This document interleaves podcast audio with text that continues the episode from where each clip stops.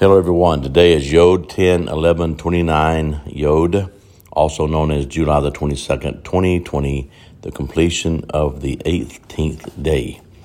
I am grateful for this day. Absolutely an awesome day.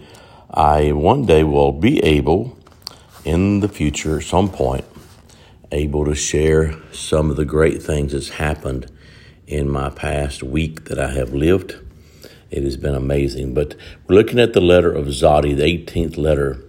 And, and in the uh, Friends of Eber book, Elizabeth Corley uh, wrote, Zodi is the side. It is a journey of the righteous and staying on the path. It is on the hunt, on the chase. I wrote, Our seats or, or thrones in our throne rooms are called mercy seats. I hear a warning from Eber passionately saying to always keep our great letter Zodi with us in these seats. Zodi represents the righteous, humble man who always gives honor and praise to Yahweh. I go and say other things, but I see today the face of Yahweh in these 50 faces.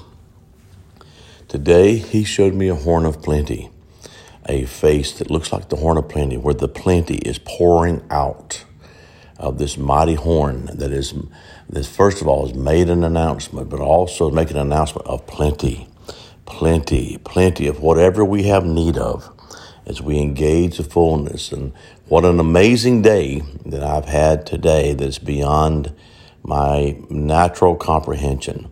One day I'll be able to share it when the timing is right. But I just want to tell you all to make sure you engage with that of Zadi, the righteous, humble man, to always keep a humble heart. No matter what happens for you, to you, through you, uh, on behalf of the kingdom, for the glory's sake, humility is the is a symbol of the greatness of the love of God that abounds with mercy and that of, of the, the fullness that Yahweh has designed for us to represent his kingdom in righteousness, peace, and joy in the Holy Ghost with dignity, with the character of the kingdom. So I see as Yahweh's face is pouring out the blessing. He is releasing the greatness of the blessing. So I encourage you with those words today. Blessings over your day. Shalom.